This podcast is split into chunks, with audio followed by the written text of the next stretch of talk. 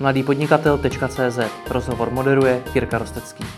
Sponzorem podcastu mladýpodnikatel.cz je první český veletrh pro internetové obchody e-commerce Expo Prague. Na akci, za kterou stojí tým Marketing Festivalu, najdete přehled nejnovějších technologií a marketingových nástrojů pro růst vašeho e-shopu.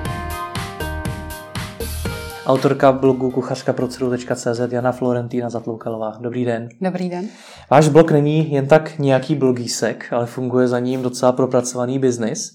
Vy kromě článku připravujete recepty, příběhy čtenářů, máte vlastní e-mailový klub, pětitýdenní e-mailový nebo pětidenní e-mailový kurz, e-shop a napsal jste několik knih. Všechno to zvládáte sama? Všechno to zvládám sama, je to v podstatě one woman show. Hmm. Jediné, co, s čím si nechávám pomoct, tak je pomoc eh, odesíláním knížek, balením zásilek, vystavováním faktur, tak na to si najímám práci hmm. zvenčí, ale to, co se týká obsahu, blogu, psaní knih, tak to je moje práce a dělám ji já sama. Což znamená, že to ale není jenom obsaní, protože já jsem tam viděl i řadu fotografií, nevím, mm-hmm. co všechno ještě vlastně děláte. A fotky na blogu jsou moje, mm. fotky v knížkách samozřejmě ne, ty už jsou profi focené skvělou fotografkou Alenkou Hrbkovou. Hmm. A já si myslím, že neumím fotit pro tisk, on to vyžaduje trošičku jinou úroveň znalostí, než mám já, takže to si ráda nechám hmm. udělat tak, aby to potom v tisku dopadlo dobře. Hmm.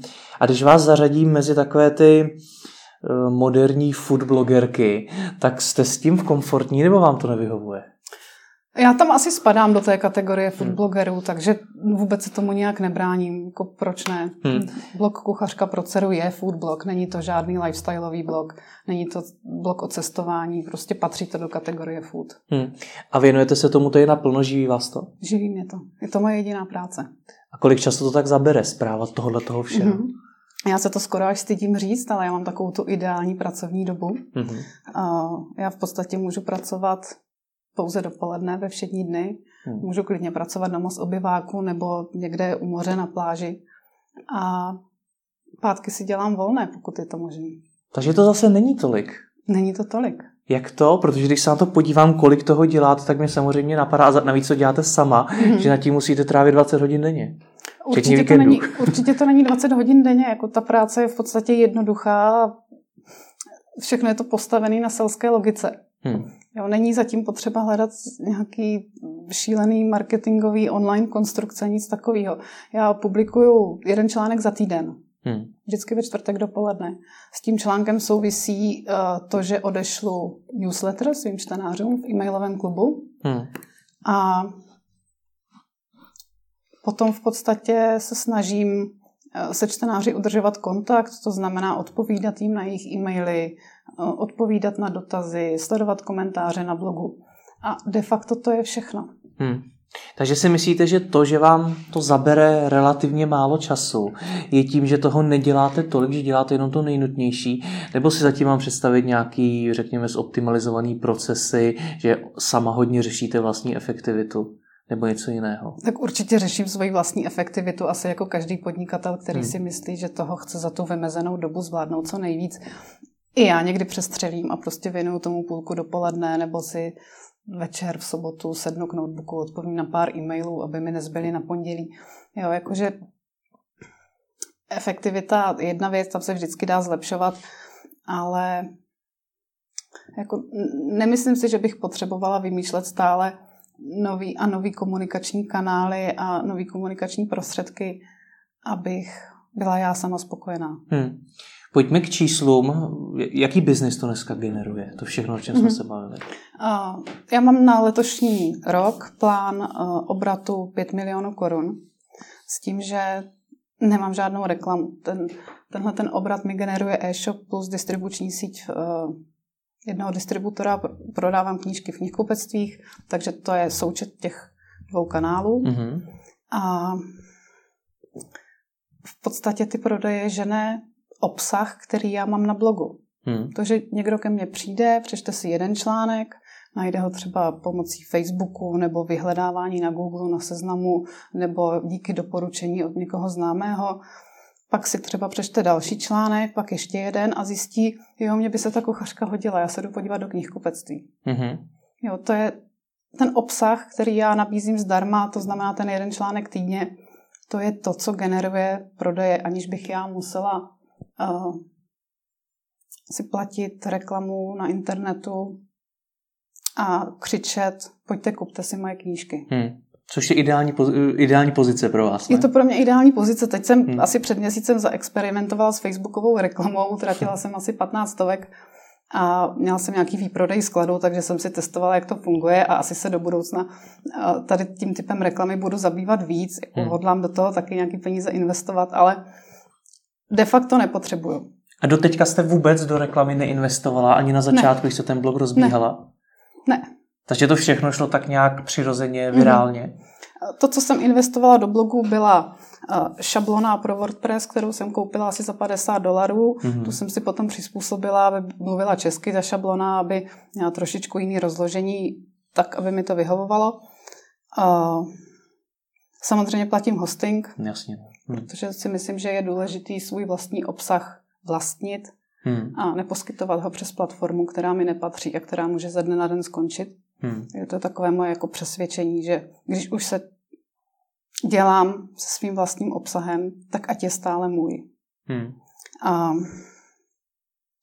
Facebook, eh, fanoušci na Facebooku, to je všechno organický dosah, to znamená to, co jsem nazbírala postupně, řekněme, za tři a půl roku. A pak ještě v podstatě mi něco stojí uh, mailing list, to znamená ten můj e-mailový klub. Hmm. Já využívám službu MailChimp, která mi umožnila začít vlastně zdarma, protože do 2000 e-mailových adres hmm. se za tu službu nic neplatí. Nicméně jsou to minimální náklady všechno. Jsou to všechno minimální náklady. Teď už za MailChimp samozřejmě platím víc, řekněme do 3,5 tisíc měsíčně, hmm. ale ono jako se to pořád vyplácí. Hmm. Jo, a tím, jak roste moje publikum, tak já respektuju, že ano, rostou i moje náklady. Vy pokud se nepletu, máte nějakých 19 eh, tisíc e-mailů. To je stará informace, teď je to nějakých 21, 22 tisíc. Hmm. A pokud jsem to dobře pochopil, tak se tomu věnujete tři a půl roku? Tři a půl roku děláte ten blog? Tak ano, já jsem ho založila někdy v dubnu 2014 s tím, že jsem věděla, že chci jeden článek týdně, Zvolila jsem si čtvrtek jako ideální den, protože v pátek se dá nakoupit a o víkendu se dá vařit. Takže Aha, já jsem nad tím přemýšlela proč čtvrtek, tak, no. Přišlo mi to jako, že zkusím čtvrtek, uvidím, co to udělá. Už jsem u toho zůstala, ne, nebylo potřeba to měnit. A věřím na soustavnost, věřím na pravidelnost a věřím na to, že když čtenáři vědí, že dostanou nový recept, každý čtvrtek v 10 hodin hmm. do e-mailu, že se budou mít na co těšit. Hmm. Zatímco když jim neřeknu, kdy ty nové recepty přijdou, tak tam odpadne to těšení se a já přijdu o část toho pěkného vztahu s něma. Hmm. Takže Rozumím. všichni vědí, každý čtvrtek v 10 hodin můžu se těšit na nový článek. A já jsem to vlastně od toho dubna roku 2014 nikdy neporušila. Hmm. Jo, takže já, i když jsem na dovolený, i když bych byla nemocná, nevím, nechtělo by se mi, tak eh, ten závazek sama sobě je tak velký, že prostě ve čtvrtek dopoledne musí být nový článek s novým receptem s nějakou hodnotou pro čtenáře. Tečka. Hmm. Potvrzuje se vám to nějak i z hlediska dat, že například máte v ten čtvrtek eh, hodně návštěvníků, kteří přijdou na ten web sami a čekají ten článek? Určitě, a hlavně ze začátku, když jsem ještě neměla tak velkou návštěvnost, hmm. tak když jsem se dívala na statistiky, na grafy, tak vlastně ve čtvrtek tam byly Hmm. Takový eh, pěkný pík, píky. Hmm. Jako výrazně vyšší než po zbytek týdne. Pátek menší, o víkendu jako slušná návštěvnost, ale pondělí, úterý, středa jako zdaleka nejnižší. Hmm. A já teď jako mým hlavním zdrojem návštěvnosti v tuto chvíli je vyhledávání Google a Seznam, ty, ty jedou. A je to, řekněme, 70% veškeré mé, mojí návštěvnosti. Takže teď už to překoná ty čtvrteční výkyvy, Hmm. A já díky návštěvám z vyhledávání mám uh, špičky v sobotu a v neděli. Mm-hmm. Největší návštěvnost, protože to se vaří doma. To se vaří. Většinou před obědem. Chápu. Až před obědem. I, i, jako, někdy si říkám, jak je to možné, že se začíná vyhledávat jídlo v 11 dopoledne, ale je to tak. Prostě 10. 11. tam je nejvyšší návštěvnost asi jsou lidi nejvíc hladoví, tak se aspoň kouknou. Když říkáte 70%, že máte z vyhledávačů, hmm. jak velkou část, si to víte z hlavy, eh, to je to číslo, tvoří nějaká pravidelná návštěvnost? Mm-hmm, tak já to vezmu jinak. Uh, já mám na blogu v tuhle chvíli přes 500 tisíc návštěv za měsíc a to je 350 tisíc lidí. Uh-huh, ano. To znamená, že těch 150 tisíc, ten zbytek jsou opakované návštěvy. Hmm. Je to podle vás hodně nebo málo? Protože takovýto blog může uh-huh. být přeci jenom navštěvovaný uh-huh. pravidelně, protože recepty jsou něco, pro co si vždycky můžu přijít uh-huh. pro nějaký nový. Tak jestli je to podle vašeho gusta hodně, nebo jestli byste chtěla, nebo jestli je to málo? A mně to stačí v tuhle chvíli. Já hmm. si říkám, nenech se uchlácholit těma těma pěknýma číslama. A ono to stále roste. Jo. To, já jsem se teď dostala třeba na těch 500 tisíc měsíčně, ale vím, že do konce roku se dostanu třeba na 800. Zejména hmm. doba před Vánocema to je... Hmm. Chtěla bych použít příměr, že se u mě na blogu dveře netrhnou, ale hmm. jako ten Rozumím. provoz je tam velice slušný. A hodně nebo málo. Je to v tuhle chvíli nejčte, nej, nejčtenější blog nebo food blog v Česku. Hmm. Nechci říct blog, ale food blog určitě. Uh, I co se týká třeba uh, čísel, který ukazuje Alexa nebo SimilarWeb. Hmm. Jo, jakože jsou to hezký čísla, ale nejsou všechno. Pro mě je důležité, aby to fungovalo jako celek. Hmm. A to funguje jste zmínila dvě takové zajímavé informace. Za první je ten čtvrtek, že mm-hmm. čtvrtek se vaří. Není to, že tam máte v ten čtvrtek vlastně ten pík nahoru, v podstatě důvodem, proč vydávat ještě jeden článek, třeba v úterý?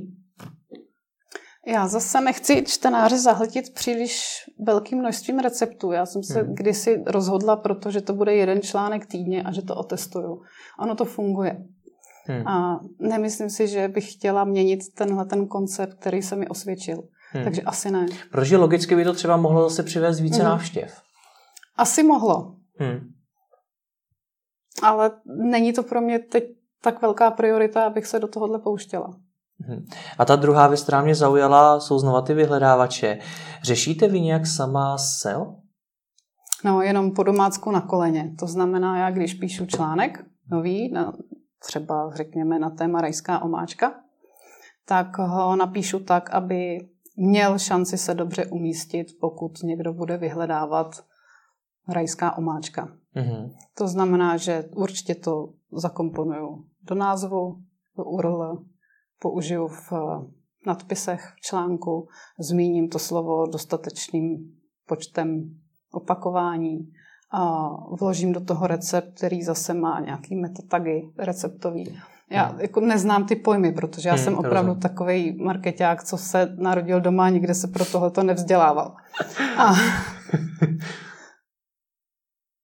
nepíšu krátký články, já mám dlouhý. Já mám hmm. dlouhý na učtení. Ne každý čtenář to snese, ale to je v pořádku. Já jsem si se rozhodla pro cílovku, která je ochotná číst, je ochotná vařit, je ochotná se dozvídat a nechci říct zákulisní informace o vaření, ale touží po těch souvislostech. Hmm. Když je rajská omáčka, jaká je k tomu podobná? Mm-hmm. Co, se, co se vaří vlastně stejným postupem? Když já pochopím rajskou omáčku, co všechno jsem teďka schopná uvařit? Aha. Jo, takže tyhle ty věci já v těch článcích používám. Uh, určitě linkuju mezi článkama navzájem, pokud můžu, mezi hmm. svýma. A to je všechno. Hmm. A přesto máte vlastně stovky tisíc lidí měsíčně z vyhledávačů. Těch pět milionů, které máte letošní plán, to se vám povedlo dosáhnout tímto blogem za, dejme tomu, toho tři a půl ano. roku. Jak dlouho už vás to živí? Je to od prvního dne? No určitě ne, protože každý, hmm. když zakládá blog, tak začíná na nule. Hmm. Máte nula čtenářů, nulovou návštěvnost, nula adres v mailing listu, takže to jako neživí mě to od prvního dne. Hmm. To, to zdaleka ne ale řekněme od prvních, po, po prvních čtyřech, pěti měsících mě to fakt začalo živit, protože já jsem tehdy vydávala novou knížku. Hmm. A to byla knížka, kterou jsem vydávala jako svoji první vlastní, že už jsem přestala být jako autor licencovaný v jiném vydavatelství, ale rozhodla jsem se pro vlastní náklad a od té chvíle mě to živí. Hmm.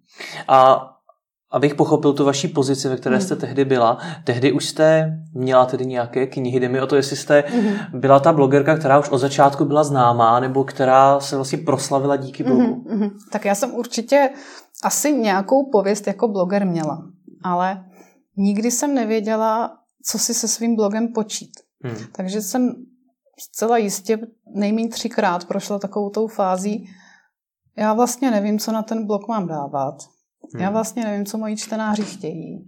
A já radši psát nebudu. A mě se dneska nechce, já to počká na zítra a pak ze zítřka se stane týden a z týdne se stane měsíc. A mě takhle blogy umřely nejméně dvakrát nebo třikrát historicky.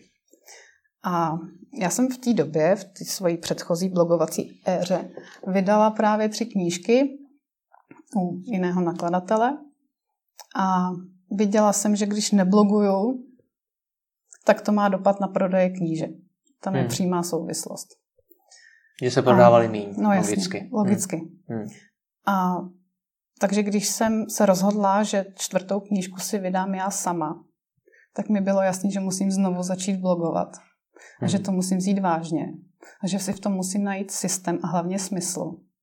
Abych dokázala každý týden přijít s novým tématem, zaujmout čtenáře a v podstatě si s něma ten vztah vybudovat znova. Já jsem to brala tak, že to není moje čtvrtá knížka, že to je moje první kniha. Hmm. Jak se tehdy změnil prakticky ten váš přístup k tomu blogu? Mm-hmm. Mně se ulevilo ohromně, když jsem mm. na to přišla. Že bez blogu já budu jenom vydávat peníze za reklamu, budu stále oslovovat novináře, jestli nechtějí se mnou udělat rozhovor, jestli nechtějí moje recepty. Že, že mě to bude stát spoustu úsilí a ve chvíli, kdy v tom úsilí polevím, tak nebudu mít žádnou publicitu hmm. a nebudu mít žádný prodej. Takže tomuhle tomu jsem se chtěla vyhnout a řekla jsem si, OK, blog je to správný, já tomu věřím, já se k tomu zavazuju a budu mít jeden článek týdně a uvidíme za dva roky, kam se to dostane. Hmm. Takže to vědomí, že existuje nějaká pravidelnost a že na tu pravidelnost je vázaná nějaká komunikace prostřednictvím mailing listu, tak to pro mě fakt byla úleva. Hmm. A proč? Nebylo by možná jednodušší si prostě platit tu reklamu a nemít takové práce s tvorbou nového obsahu, komunikací s fanoušky a tak dále. Ale já bych ten obsah stejně musela tvořit. Ale jenom do když knížek. ne pro sebe, tak jasně do knížek, ale když ne pro sebe, tak pro novináře nebo pro tu mm-hmm. reklamu. Jo, jako bez tvorby obsahu já bych se neobešla. A takhle je to všechno na mojí platformě. Hmm. Já hledám právě v čem je pro vás ta výhoda, že to je vaše platforma, že ten mm. samý obsah netvoříte pro nějaké větší médium, mm. které by o vás třeba řeklo mm. více lidem. Výhody jsou dvě. Jednak mám data. Mm. Vím, odkud mi chodí čtenáři, jak často ke mně chodí, co vyhledávají, co je zajímá, co je nezajímá. Ta platforma umožňuje zpětnou vazbu od nich. Hmm. Já si s nimi můžu psát, já se jich můžu ptát na to, co je v kuchyni trápí. A na základě toho pak přijít s článkem, který odpovídá tomu problému. Já bych třeba na to téma nepřišla. A čtenáři mi ho sami dají. Hmm. Já když potom napíšu, tak jejich reakce je, ty snad vidíš do mojí hlavy. No vidím, protože jsem se to předtím dozvěděla. Hmm. Jo, tak to je první výhoda. A druhá výhoda je, že kdykoliv pak publikuju někde jinde, mimo svůj vlastní blog, tak eh, to dokážu zařídit tak, že všechny cesty vedou zpátky ke mně. Hmm. Takže já beru sociální sítě jenom jako takový oběžnice kolem toho obsahu.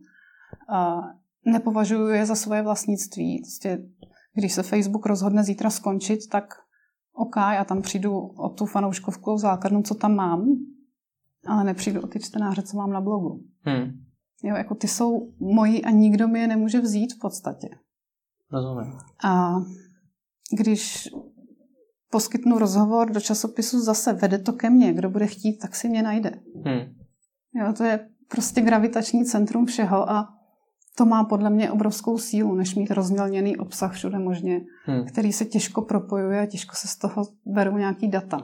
Rozumím té vaší filozofii a nechci vás jako chytat za slovo, hmm. nicméně Možná vám to vaše publikum nikdo nevezme. Mm-hmm. Na druhou stránku 70% vám tvoří na, mm-hmm. návštěvnosti vám tvoří vyhledávače. Souhlasím. Takže stačí, když se změní algoritmus vyhledávače mm-hmm. a mhm. přišla z toho mm-hmm. návštěvnost. Souhlasím, jsem si toho vědoma. Na druhou stranu si říkám, co chtějí vyhledávače poskytnout těm, co je využívají. Hmm. Chtějí jim poskytnout nějakou relevantní odpověď na jejich dotaz. A i když se změní algoritmus, tak já si myslím, že tu odpověď mám. Hmm. Že opravdu souvisí s tím, co lidi chtějí najít a že jim to poskytne víc než dostatečně. A proto je jako snažím se sledovat změny v algoritmech, v tom, co se děje ve vyhledávání, ale nenechám se tím rozhodit. Hmm. Jo. Podle mě se přechází v tuhle chvíli k takovému tomu kontextovému stylu vyhledávání. A to je pro mě jenom dobře. Hmm. My když se tady bavíme o tom, jak vy vlastně nebo jak vy se snažíte pracovat s těmi daty, mm-hmm. tak pokud jsem pochopil, tak uh, ta data jsou pro vás jenom zdroj témat na nové články. Je to tak, nebo s nimi pracujete ještě jinak? V tuhle chvíli je to asi hlavně zdroj témat pro nové články nebo třeba i pro příspěvky na Facebooku.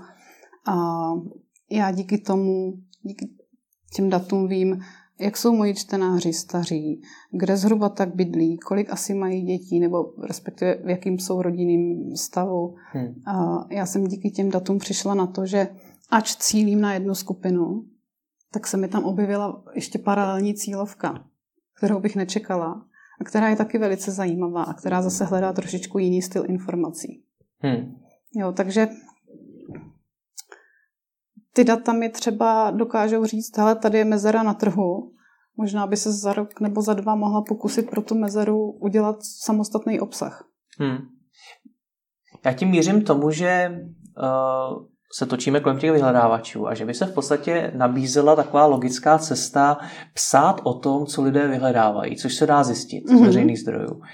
Tě tím směrem vy jste vůbec nešla a čerpáte jenom z těch vlastních dat?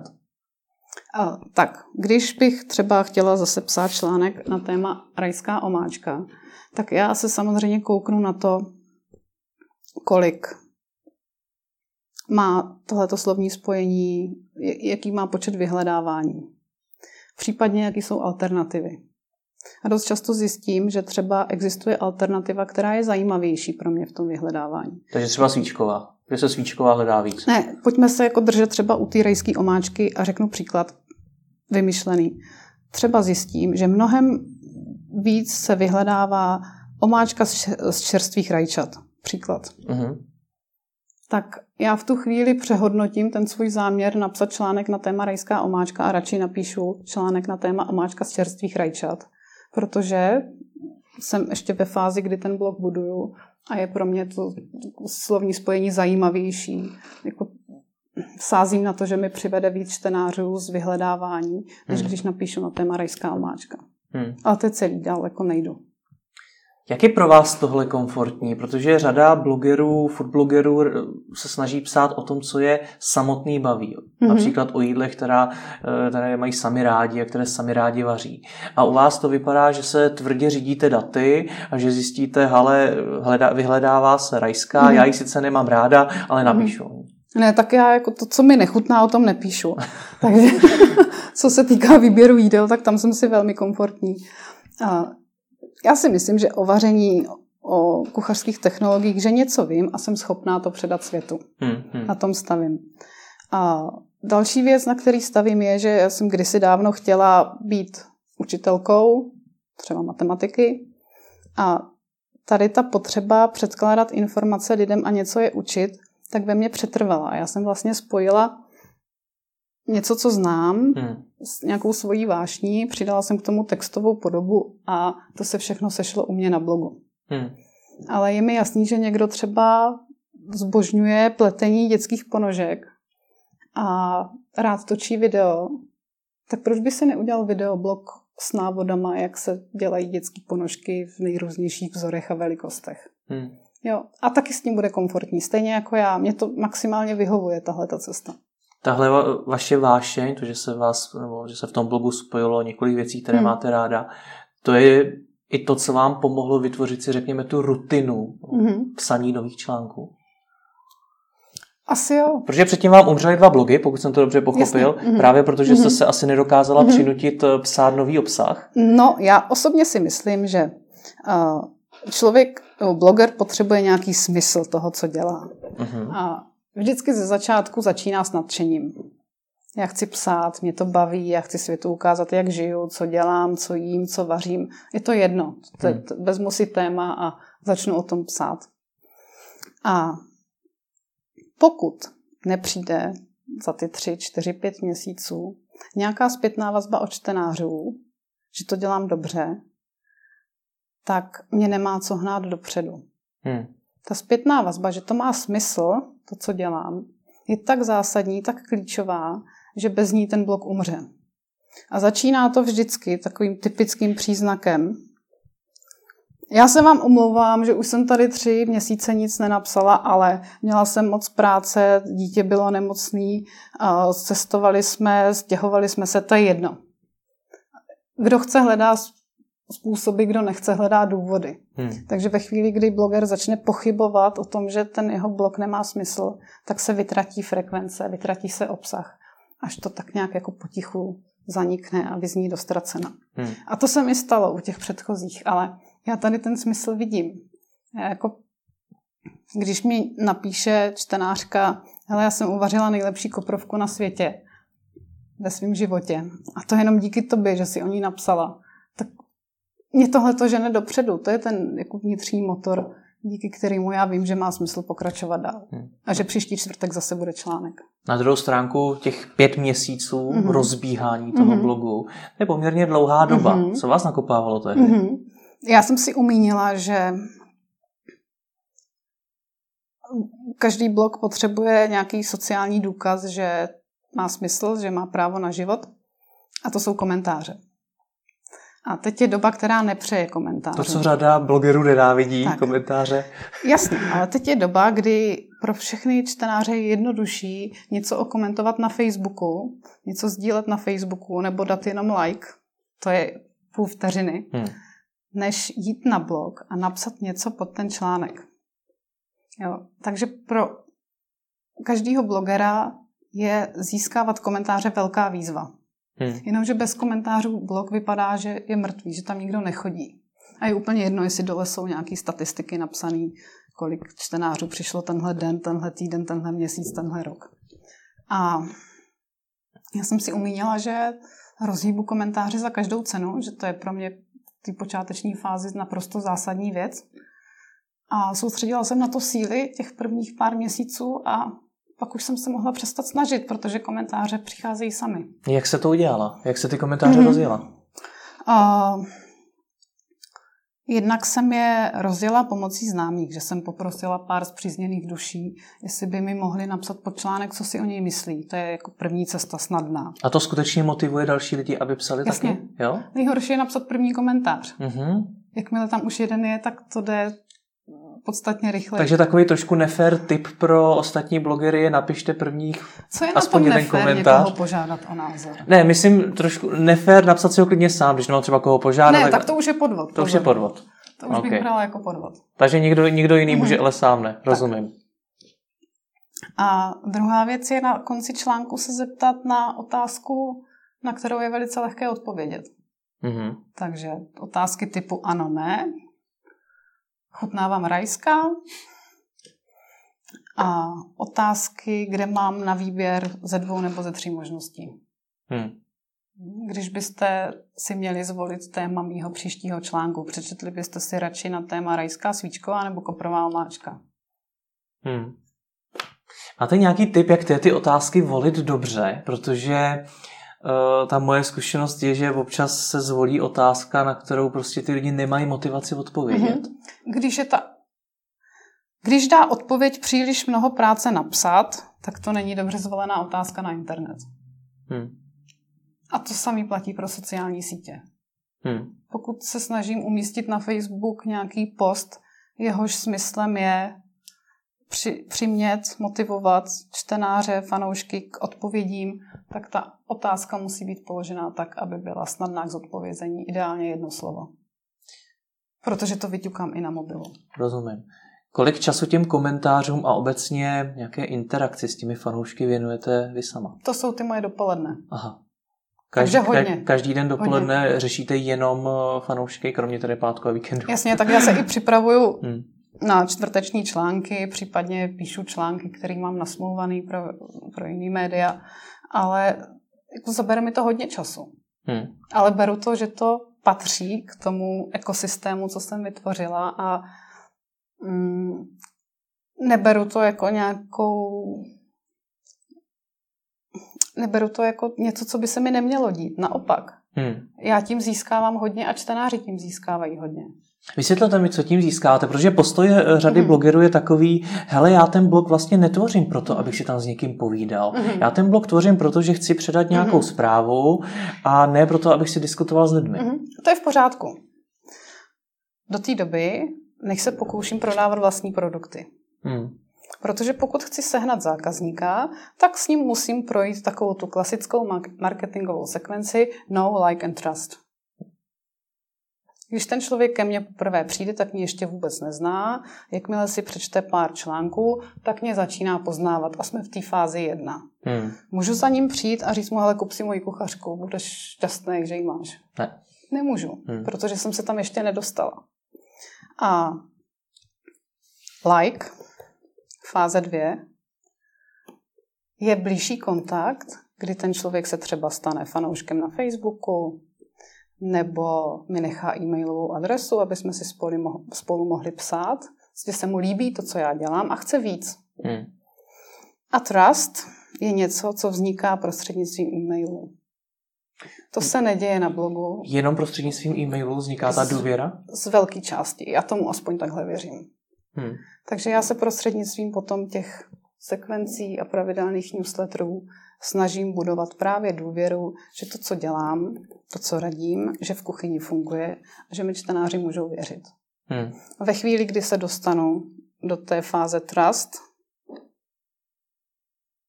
tak si myslím, že v nich samo vznikne přesvědčení, že si chtějí aspoň prolistovat moji knížku. Hmm. Tak, takže pokud jsem bloger, který nechce nic prodávat, tak OK, proč bych se měla zabývat komentářema? Hmm. Asi mi to bude stát spoustu času, je dost možný, že budu muset řešit hejtry, o který nestojím. Hmm. Není, není potřeba se do toho hnát za každou cenu. Pokud bych tady měl popsat tu vaší, nebo tu cestu vašeho zákazníka, hmm. tak ta je taková, že pravděpodobně přijde z vyhledávačů, hmm. uh, co dál, co s ním uděláte mm. dál pro to, abyste ho z té fáze mm. 1 no, uh, přesunul do té fáze 2 like? Mm. Tak já se snažím získat e-mail od tohohle člověka. Ale nespěchám na to a jdu na to v podstatě takovou nenápadnou cestou. A jakmile přijde poprvé, pod článkem, když si ho přečte pod receptem, najde formulář, kde se ho ptám, že pokud touží potom mít každý čtvrtek v e-mailu nějakou novou inspiraci do vaření, ať mi nechá e-mail a jméno a že mu budu posílat pravidelné recepty mm-hmm. ve čtvrtek. A většinou nedostanu tu e-mailovou adresu hned poprvé, ale třeba až při opakovaných návštěvách. A ono to funguje, pokud člověk něco hledá, najde můj článek, uvaří, povede se, příště hledá jiný jídlo a zase přijde ke mně, tak si řekne, aha, ono to zase vede tady na kuchařku pro dceru. Tady je asi zajímavý obsah, já to budu sledovat blíž. Hmm. A pak je jednodušší e-mailovou adresu získat. Případně já mám ještě takový opt-in vpravo nahoře na blogu, což je v podstatě jako asi to nejlepší místo, co se na blogu hmm. Použít právě pro sbírání e-mailových adres. A tam nabízím uh, svůj e-mailový pětitýdenní kurz vaření, zase výměnou za e-mailovou adresu. Je to pět lekcí, přichází vždycky v neděli v 10 hodin. Je to pdf kde jsou úkoly na další týden. Což a, je nějak automatizovaný. Jasně. Hmm. A mm, zase vede to ke sbírání e-mailových adres a je to cílený na začínající kuchařky. Jakože fakt ty dívky, co stojí doma a jsou bezradné v kuchyni, tak pro ně je to určeno. Hmm. Mluvíte jenom o e-mailingu, co nějaké další kanály, co třeba ty sociální sítě, ty v této ohledu vůbec nefungují? Asi by fungovaly, ale já se jim zase tak moc nevěnuju. Já mám facebookovou stránku, kam dávám obsah hmm. pravidelně dvakrát, třikrát za den a v podstatě se tam zase snažím nějakou, nějakým způsobem budovat vztah s čtenářema, takže mám tam recepty, dávám tam občas vtipné citáty z ženského světa, občas nějakou otázku, hmm. občas dám link na svůj blog, na nějaký starší článek. Takže je to taková směs obsahu a, a hmm. spíš se snažím bavit, zaujmout, přispět nějakou hodnotou do kuchyně. Já se možná pletu, ale cítím mm. z vás takovou určitou nedůvěru vůči sociálním sítím. Ne, ne, ne, to určitě ne. Já spíš tomu nechci zase věnovat až příliš mnoho času. Hmm. Jo, myslím si, že to je králičí díra, do které se dá velice snadno sklouznout a sociální sítě jsou nenažraná potvora, všichni to víme. A pokud je člověk nekrmí obsahem, tak hmm. nemá moc smysl na nich vůbec nějak figurovat. Hmm.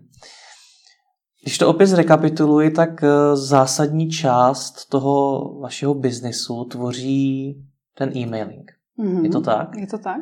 A máte 21 tisíc e-mailových mm-hmm. adres z nějakých 350 tisíc uživatelů, mm-hmm. kteří přijdou měsíčně mm-hmm. na web. Mm-hmm. Přijde vám to málo, nepoměr. Přijde mi to málo. No, určitě. Tak, já můžu přidat pop-up na blog. Hmm. A okamžitě mi ty čísla skočí někam jinam.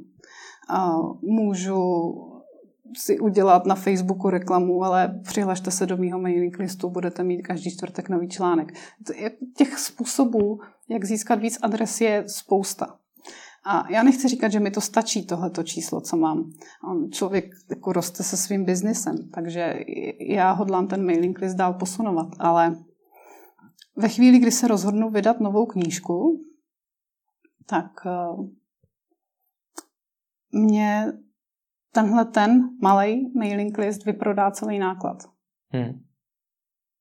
Je, velký nebo malý? Takže to vlastně stačí. Tak. Hmm. Jako já nemám potřebu usilovat o to, abych měla půl milionu adres. Naopak, hmm. já se snažím uh, jednou za půl roku vyřadit všechny neaktivní adresy, adresy, které nečtou moje maily, protože nikdo nemá zájem dostávat do svého inboxu zprávy, které nečte. Mm-hmm. Takže to aktivně promazáváte? Aktivně to promazávám a v tuhle chvíli já mám open rate kolem 50% a click-through mm-hmm. rate přes 20%. Mm-hmm. Díky tomu, že se snažím s mailing listem aktivně pracovat. Neplatíte si reklamu, ne. nemáte na webu ten pop-up, Mm-mm. Mohl bych pokračovat, co všechno neděláte. Co tedy musíte udělat pro to, aby z pěti milionů se stalo deset. Z toho ročního obratu mm-hmm. pěti milionů, aby povyrost. A já si myslím, že musím jenom pokračovat v tom, co dělám. Mm-hmm. Jo, mě obrat roste každým rokem o desítky, stovky procent. Hmm. Jo, já jsem fakt začala před třema a půl rokama a od té doby mám stálý nárůst návštěvnosti, stálý nárůst obratu. Mám teď ve svém portfoliu čtyři knížky, co jsem vydala sama příští rok asi přibude pátá. Jakože to se ještě nezastavilo. Hmm. Vidíte už nějaký strop, kam si myslíte, že to až může vyrůst? Hmm, strop je velikost České republiky. Tady máme 10 milionů lidí, z toho je 5 milionů žen. Z toho, řekněme, možná půlka se snaží vařit. Ta zbylá půlka to třeba Tohle ještě neřeší, nebo nevím. už neřeší. Teďka jenom hmm, si vymýšlím jasný. nějaký odhady. Takže ten strop je jasný. No já jsem třeba, jako jestli plánujete to třeba přeložit do cizího jazyka, včetně, včetně blogu. Blog teďka překládám do cizího jazyka. Takže se nebo přemýšlíte o nějaké, mm-hmm. řekněme, expanzi? Přemýšlím o expanzi. Přemýšlím o expanzi na Slovensko, protože tam můžu zachovat české knížky. Mm-hmm. Já jsem se podíval v knihkupectvích na Slovensku a jsou tam český vedle slovenských promíchaný, jako jazyková bariéra, tam není problém. Problém je, že na Slovensku se do vyhledávání zadávají jiný slova, jiný pojmy, který pak nevedou ke mně. Aha. A jiný jazyk? Angličtina? Nebo mm, já, si teď, já si teď dělám to Slovensko jako takový hmm. pilot A do okolních zemí je mi jasný, že bych musela přeložit i knížku, takže to už je hmm. zase projekt jiný velikosti. Eh, bavili jsme se o tom, jak z té první fáze no přesunout toho člověka do té fáze like. Eh, jak ho přesouváte do té fáze trust? Právě prostřednictvím e-mailů. Tím, že si s každým píšu, odpovídám na všechny e-maily, co mi přijdou a snažím se většinou i odpovídat do 24 hodin hmm. v rámci pracovních dní. Teda ne, málo kdy jsem napřímo i o víkendu, že bych dokázala odpovědět na e-mail, hele Florentino, teď stojím v kuchyni 11 hodin a ve 12 mám podávat oběd a mně se to maso nějak nezdá, co s tím mám udělat. To úplně neumím tohleto. I takový dotazy vám lidi píší? Výjimečně, ale píší. Aha. A říkám, když to odchytím třeba na mobilu, tak se snažím nějak odpovědět, protože je mi jasný, jak zoufalá je ta situace a jak cená bude ta rada v tu chvíli. Ale kdybych byla na výletě s rodinou, tak nemám šanci odpovědět. No a pak teda musíte toho člověka nějakým způsobem speněžit. Tak. Nějak na něm vydělat ty peníze. Mm-hmm. A to funguje jak? Těch zdrojů příjmu vím, že máte víc. Ano. Z těch pěti milionů, jestli jsem to dobře pochopil, teda tvoří většinu ty knihy? To jsou všechno knihy. Všechno knihy. Mm-hmm. Nicméně potom máte ještě nějaké další, další zdroje přímo, mm-hmm. jako je affiliate, PR články, reklamní sítě. Tak, já jsem teď nedávno umístila na blog prostor pro reklamní banery a ten prostor je někde dole, musí se hodně scrollovat, je v boční liště, takže jenom tak testuju, co to udělá, jestli to vůbec má smysl mít reklamní banery na blogu, protože před těma třema a půl lety jsem se rozhodla, že nebudu mít blog oblepený reklamou. A teď vidím, že ta reklama dokáže generovat spoustu peněz, kdyby chtěla. A otázka je, jestli chci. Hmm. Jo, ne, nerada bych, aby se to zvrhlo, aby to byl můj hlavní zdroj příjmu, to určitě ne. A pak jsem letos rozdělala několik affiliate partnerství, což si myslím, že dává smysl zase všem stranám. Nepoškozuju tím nějak čtenáře, nepoškozuju tím nějak toho mého partnera, nepoškozuju tím sebe, naopak jako generuje to dobrý pocit a hodnotu pro všechny strany. A poslední, občas píšu články na zakázku, to znamená, osloví mě časopis, řekne, potřebujeme článek na téma hrušky v kuchyni, tři fotky, tři recepty, tolik na to máme rozpočet. Napíšete, nenapíšete. A můžete říct, kolik dohromady peněz tohle to všechno vydělá bez hmm. těch knih, které to říct, těch 5 milionů? Řekněme, že to je desetina toho mýho cílového obratu, takže kolem půl milionu. A ten afil, dá, dáte z hlavy, kolik vydělává nedám, afil? Nedám z hlavy. Nevadí. Mm, nevím. Máte nějakou ambici v tom ohledu rozšiřovat eh, to, na čem vlastně ty peníze vyděláváte, protože to je mm-hmm. strategie mnoha podnikatelů, mít těch zdrojů mm-hmm. příjmu co nejvíc. Jo, určitě, proto říkám, tyhle to jsou příjmy, co jsem vlastně začala generovat až letos, hmm. protože doteďka jsem měla tu strategii, že mým hlavním monetizačním kanálem je právě prodej vlastních produktů, v mém případě knížek. A diversifikace portfolia je dobrá věc. Hmm. Takže přidávám další příjmy a sleduju, co to udělá, jestli to má smysl, nemá to smysl. Nechci být příliš agresivní na čtenáře. Přece jenom si za tu dobu na něco zvykli a člověk nemá moc proč se trhat kormidlem a měnit směr. Hmm. To nikdy nedělá dobrotu. Hmm. Máte blog, který vydělává přes 5 milionů ročně. Eh, vydělává ho prostřednictvím prodeje knih, který, jak jste řekla, propagujete de facto jenom na svém blogu. Co musí bloger udělat pro to, aby se do podobné pozice dostal? Aby skutečně dokázal na svém blogu mm-hmm. prodávat eh, produkty za takové peníze? Já jsem přesvědčená o tom, že pokud chce bloger na něčem vydělávat, tak zase těch možností je víc. My jsme se tady bavili asi o čtyřech. Hmm. Každopádně mít vlastní produkty je podle mě nejlepší cesta. Nejschudnější pro čtenáře, nejzajímavější pro blogera a nejzajímavější finančně. Hmm. Je to samozřejmě riziko jako každý jiný, protože člověk musí investovat do výroby těch produktů, takže nejdřív potřebuje peníze a teprve potom na tom vydělá, ale síla čtenářské základny je taková, že eh, dokáže zafinancovat i výrobu produktů, které ještě neexistují. Hmm. Jako nějakým Pokud crowdfundingem? Třeba, a nebo v podstatě v rámci předprodeje. Hmm. Ano. Já můžu prodat, předprodat knížku dva měsíce předem, kdybych potřebovala. Hmm. A takže to je podle mě ta nejlepší cesta pro blogera, jak nějakým způsobem monetizovat blog, když už do toho vkládá svoji sílu, energii. A afil je taky ve finále velmi dobrý zdroj a spousta předních světových blogerů se mu hodně věnuje. Hmm. A ve chvíli, kdy v článcích je spousta hodnoty, tak dává smysl se spojit s dalšíma partnerama a nějakým způsobem tady to partnerství vytěžit. Ale tohle to nemůžu začít dělat od prvního dne, to protože v tu chvíli pravděpodobně hmm. nic neprodám. Hmm. A znám řadu food blogerů, kteří sice mají od pohledu hezký blogy, ale nevydělávají na tom v podstatě vůbec nic a nedaří se jim. Hmm. Tak mě právě zajímá, co je jakoby pro vás ten, tím klíčem hmm. vašeho úspěchu. Tak, ve chvíli, kdy mám blog, který se snaží něco naučit, hmm. to znamená, já se snažím naučit uvařit třeba tu rajskou, tak to musím podat tím způsobem, aby to čtenář byl opravdu schopný následovat krok za krokem a realizovat a aby to dopadlo dobře. A zrovna u food blogů je velice důležitý způsob, jak je ten postup napsán. Správná slova, správný časy, správná teplota trouby, je toho spousta, co jako vyžaduje recept jakožto literární útvar. Hmm. A ono to není jednoduchý napsat recept tak, aby se podle něj dalo vařit. Takže tam bych začala. Já kdybych se měla podívat na nějaký foodblog a říct, proč nefunguje, tak nejdřív bych se dívala, jak jsou napsané recepty. Hmm.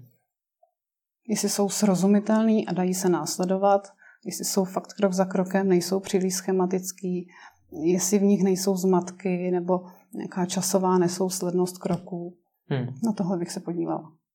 Co dál? Co dál? Co dál by vás napadlo, že jsou takové mm-hmm. časté chyby nebo důvody, proč ty blogy nevydělávají? A možná se nemusíme bavit jenom mm-hmm. o fotblozích. Mm-hmm. A otázka je, jestli chtějí vydělávat. Hmm. Myslíte, že je smyslem každého foodblogera nebo blogera obecně vydělávat peníze? Bavíme se o těch, kteří chtějí. Mm-hmm. A v tom případě si myslím, že tam bude chybět vztah hmm. se čtenářema. Že prostě ta důvěra a pocit blízkosti, pocit toho, že čtenářům rozumím, že jsem schopná reagovat na jejich dotazy, že to dělá hodně. Hmm.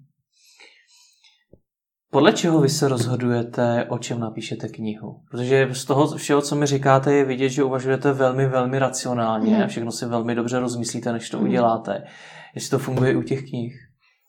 Mm, já jsem se snažila napsat každou knížku na námět nějaké kuchařské výzvy, takže třeba Kuchařka pro dceru je knížka pro naprosto neskušené kuchařky a vysvětluje všechno polopaticky krok za krokem. Dělám si legraci sama ze sebe, když jsem ještě neuměla vařit a je v ní spousta emocí.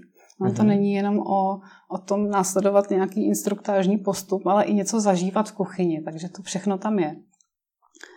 A Napsala jsem knížku na téma první Vánoce ve vlastní kuchyni, protože to je pro neskušenou kuchařku další obrovská výzva a v podstatě je to projekt střední velikosti. A uklidit, nakoupit, mít doma dost potravin na svátky, vědět, co který den budu vařit, mít všechno včas, postarat se dobře o návštěvu, mít cukroví napečeno, tak aby se některé kousky stihly rozležet a některé zase, aby se neskazily. Jo, je, to, je to náročný proces a o tom je Vánoční kuchařka pro dceru. Hmm. Další knížka, co jsem napsala, bylo na téma maso. Protože zase pro spoustu žen je mnohem jednodušší se stát se vegetariánem, než aby se naučili nakupovat a připravovat maso ve své kuchyni.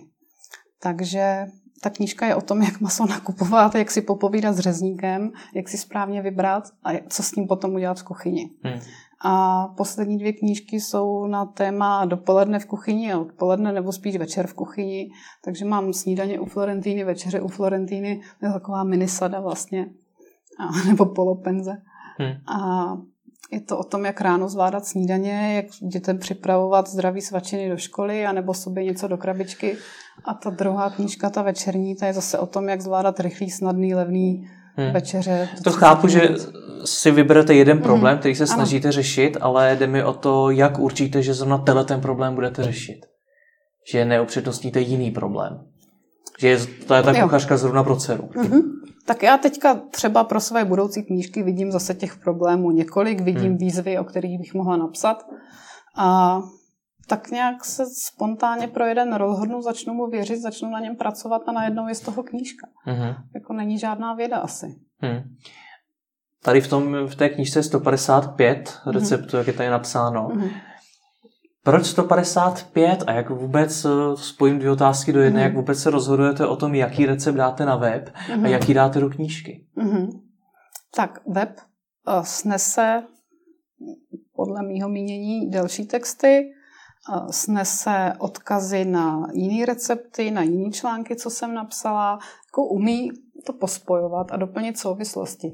Zatímco v knížce si musí každý recept obstát sám o sobě. Mm-hmm. Jo, maximálně můžu říct, a tady to je vepřo a zelo a recept na knedlo si najdete na stránce tý a tý. Hmm. Ale musím s tím opatrně, protože ta stránka není proklikávací. A, takže blog já považuji v podstatě za takový doplněk knížek. Občas třeba použiju recept z knížky, když ho mám zpracovaný a na blogu ho ještě víc rozvedu, dopracuju, hmm. ukážu varianty, ukážu s čím to souvisí, kam se člověk může vydat vlastně v kuchyni dál, když ten recept zvládne. Hmm.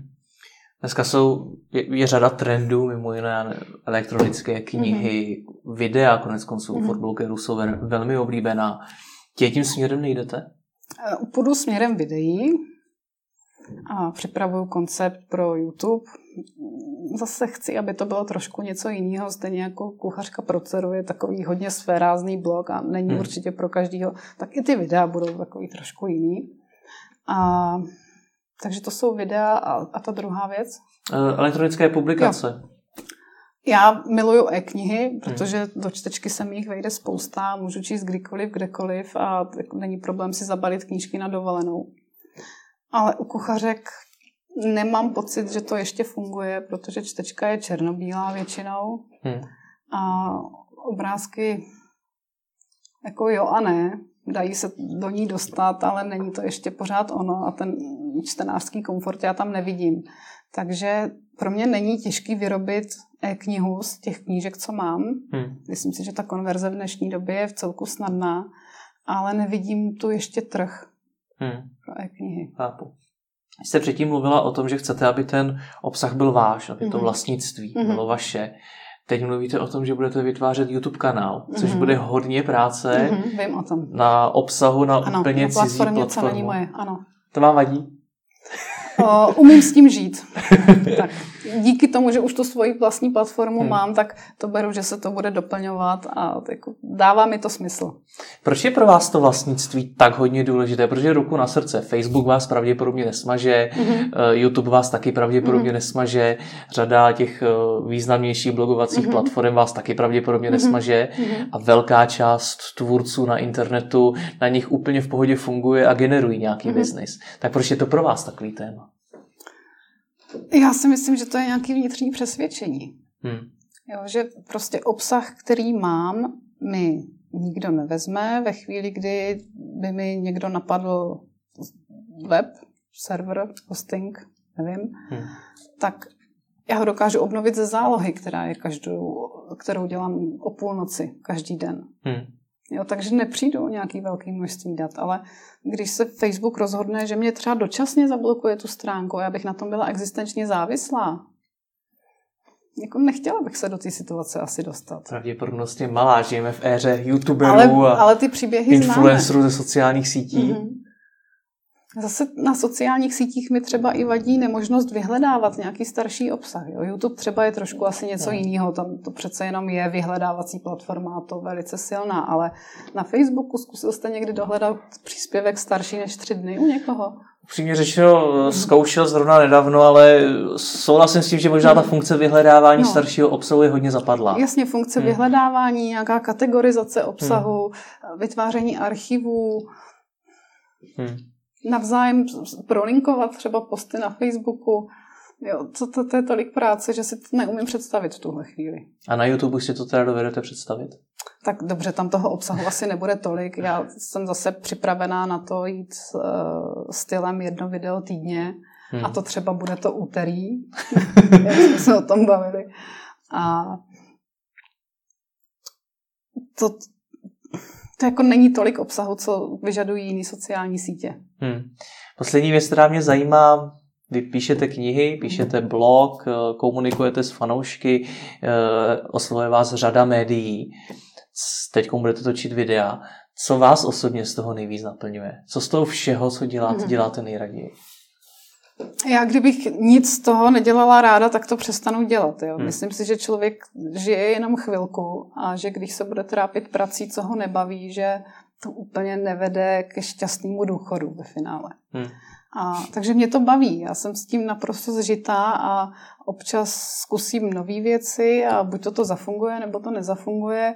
Samozřejmě, čím má větší člověk čtenářský publikum, tím víc ty nové věci jsou vidět a je i víc vidět, když se to nepovede, takže musím opatrně. Proto je moc pěkná ta éra na začátku blogu, kdy člověk může experimentovat s obsahem, může zkoušet, co funguje, co nefunguje. Jo, není tam ještě tak pevný vztah, že by půlka čtenářů nespokojeně zakřičela, hele, tohle ale my číst nechcem. Hmm.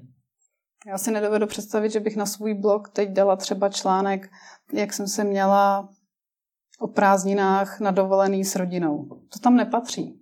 Hmm kdybych ten článek napasovala na nějaký italský recept, třeba, že jsme ho tam jedli a šel jsem za kuchařem do kuchyně a teď mi ukázal, jak se to vaří a je to jídlo, co je i dobře známý v Česku a teď bych to třeba postavila do kontrastu s tím, co je tady zažito.